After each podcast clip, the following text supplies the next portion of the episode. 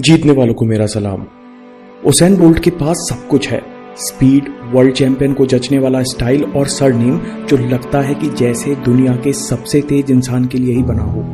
लेकिन mister bolt का तूफानी सफ़र इतना आसान नहीं था। 100 और 200 मीटर की रेस जितना स्पोर्ट है, उतना साइंस भी है। आपकी टेक्निक और शरीर की बनावट से बहुत अंतर पड़ता है। उसैन बोल्ट के शरीर में कुछ खामियाँ थी। एस टेक्सास के रिसर्चर्स ने देखा कि उसैन बोल्ट का उल्टा पैर सीधे से 12 परसेंट कम फोर्स पैदा करता है। और मिस्टर बोल्ट की ऑटोबायोग्राफी के अनुसार स्कोलियोसिस के कारण उनका उल्टा पैर सीधे से एक इंच छोटा है। इसलिए वो एक पैर से ज़्यादा फोर्स पैदा करते हैं। दूसरी तरफ़ स्प्रिंटर्स की औसतन हाइट छह फुट होती है। वहीं मिस्टर बोल्ट 6 फुट पाँच इंच के हैं।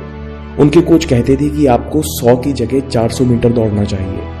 लेकिन मिस्टर बोल्ट को तो स्प्रिंटिंग का शौक था। कोई भी स्प्रिंटर 100 मीटर तक एक्सेलरेट नहीं कर सकता। बोल्ट 60 से 70 मीटर में अपनी टॉप स्पीड में आ जाते हैं। वहीं दूसरे एथलीट कम हाइट होने के कारण ज़्यादा कदम ले सकते हैं और जल्दी अपनी टॉप स्पीड में आते हैं। फिर उसेन बोल्ट रेस कैसे जीतते? एसएमयू के स्पोर्ट्स साइंटिस्ट कहते हैं कि 100 मीटर की रेस तेज शुरुआत यानी एक्सेलरेट करने से नहीं बल्कि अंत में धीमे न होने से, यानी कम डिसलरेशन से जीती जाती है।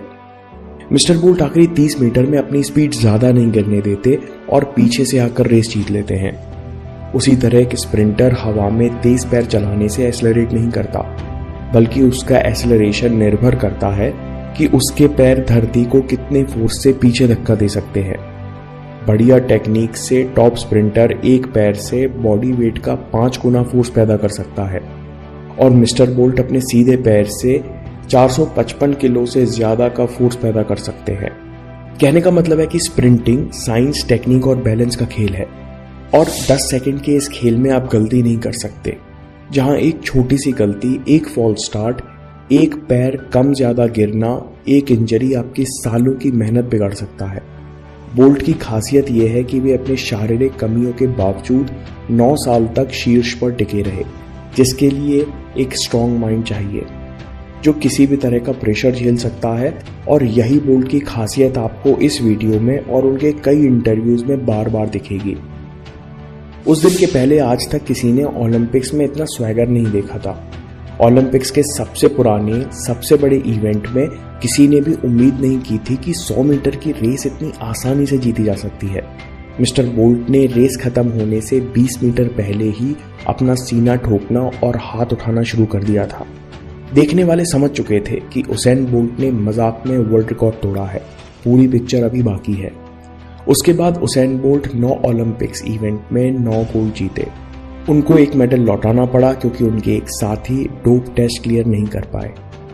स्पोर्ट्स साइकियाट्रिस्ट स्टीव पीटर्स कहते हैं 100 मीटर की स्टार्ट लाइन वो जगह है जहाँ अच्छे अच्छों के पैर कांपने लगते हैं। वहाँ बोल्ट एकदम मस्त अंदाज में खड़े रहते हैं और अपने सपोर्टर्स को चीयर करते हैं। बोल्ट ने बड़ी रेस के पहले खुद को एकदम रिलैक्स करना सीख लिया है। या तो वो रेस पर एकदम सही समय पर फोकस करना शुरू करते हैं या फिर उन्होंने फेलियर के डर को पूरी तरह जीत लिया है। स्पोर्ट्स साइकोलॉजी के हिसाब से उनका एटीट्यूड एकदम परफेक्ट है।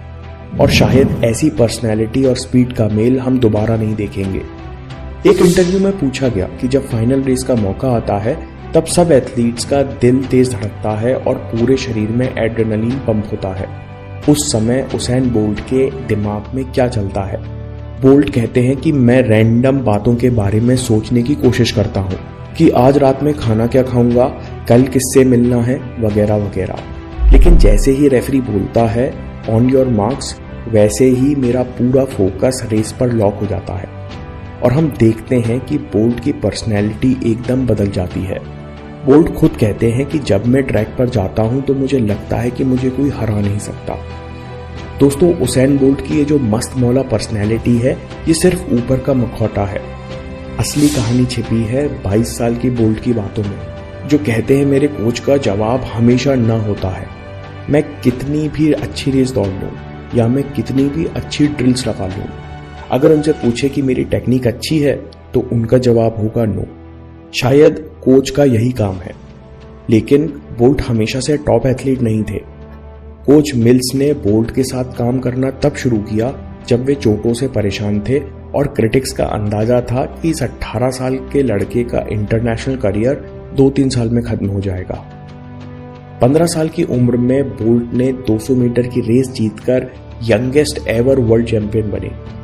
आज से पहले किसी ने भी 15 साल या इससे कम की उम्र में वर्ल्ड चैंपियनशिप नहीं जीती थी। फिर दो साल बाद 17 साल की उम्र में उन्होंने उसी प्रतियोगिता में वर्ल्ड जूनियर रिकॉर्ड भी तोड़ा। पूरे जमैका को उम्मीद थी कि ये लड़का देश के लिए पहला ओलंपिक्स गोल्ड लेके आएगा। लेकिन उसैन बोल्ट 2004 ओलंपिक्स के पहले ही राउंड में चोट के कारण बाहर हो गए। वे कहते हैं कि जिस साल में प्रोफेशनल प्लेयर बना, उसी समय से बार बार इंजरीज हो रही थी। असल में बोल्ट को स्कोलियोसिस था। जिसमें स्पाइन के बगल में थोड़ा घुमाव आ जाता है। कई केसेस में तो स्पाइन का आकार एस जैसा हो जाता है।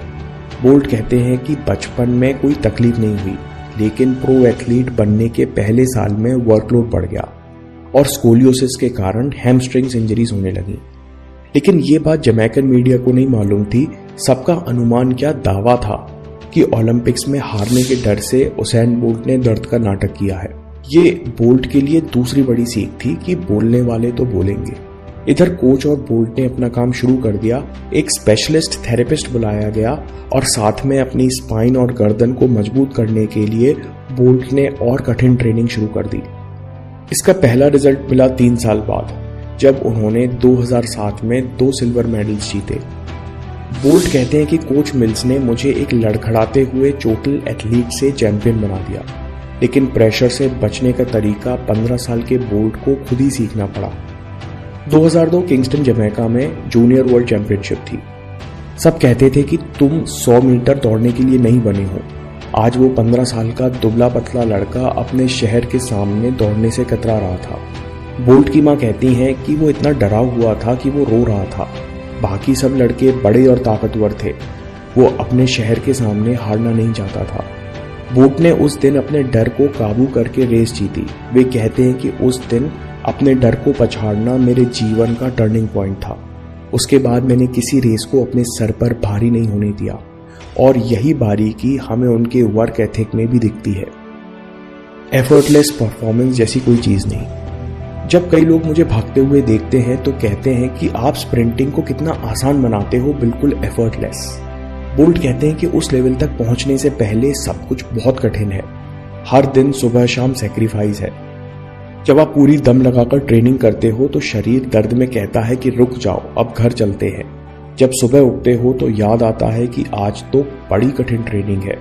मन करता है कि ना जाऊँ, घर पर ही आराम करूँ, लेकिन जाना तो है।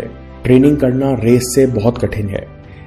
मेरे कोच कहते हैं कि कुछ सालों में हमारे पास ट्रैक यानी दौड़ने वाली मुरम नहीं बचेगी, क्योंकि ये सब तो तुम अपने पसीने के साथ घर ले जा रहे हो। रिपोर्टर उसैन बोल्ट की प्रैक्टिस देखकर कहता है कि हमने आपको इतने कष्ट में कभी नहीं देखा। बोल्ट तत्काल जवाब देते हैं, आप तो असलियत देखने आए थे ना? असली काम पर्दे के पीछे होता है। पर्दे पर तो थोड़ी सी झलक दिखती है। हम सब कुछ बस उस एक रेस के लिए कर रहे हैं। अगली चीज़ जो बोल्ट कहते हैं कि रेस में जाकर आप कॉन्फिडेंस नहीं ढूंढ सकते। आपको इसकी तैयारी पहले से करनी होगी। मैं रेस में जाकर ये नहीं सोच सकता कि बगल वाला एथलीट मुझे हरा सकता है। अगर बगल वाला वर्ल्ड चैंपियन भी है तो आपको अपनी सबसे अच्छी स्प्रिंट दौड़नी है। क्या पता कि आज उसका बुरा दिन हो। इसलिए सबसे पहले मेंटली तैयार होना ज़रूरी है। बोल्ट कहते हैं learn how to lose Bolt कहते हैं कि मैं अपने ऊपर प्रेशर नहीं आने देता। आप हमेशा अपने आप को याद दिलाते रहते हो कि आप सब कुछ नहीं जीत सकते। कुछ जीतोगे, कुछ हारोगे, हर स्पोर्ट ऐसा ही है। मेरे कोच ने मुझे सबसे पहले यही सिखाया था कि अगर लंबा जीतना है तो पहले हारना सीखो। उनके कहने का मतलब था कि हार को पचाना और उसका फ़ायदा उठाना सीखो, तभी लंबा जीत सकते हो। Push the mental barrier Bolt कहते हैं कि मैंने बहुत सारे एथलीट्स को देखा है। जो शुरुआत में ज़रूरत से ज़्यादा करने की कोशिश करते हैं, लेकिन ट्रेनिंग पूरी नहीं कर पाते। कई सालों में मुझे ये बात समझ में आई है। मेरे कोच कहते थे कि आखिरी सेट सबसे ज़रूरी है। असली इम्प्रूवमेंट खासकर मेंटल आखिरी सेट में आता है। जब आपकी इच्छा होती है कि अब घर चले, तब आपको मेंटल बैरियर के उस पार जाना है। इस अवरोध या बैरियर को धक्का लगाना ही इम्प्रूवमेंट है।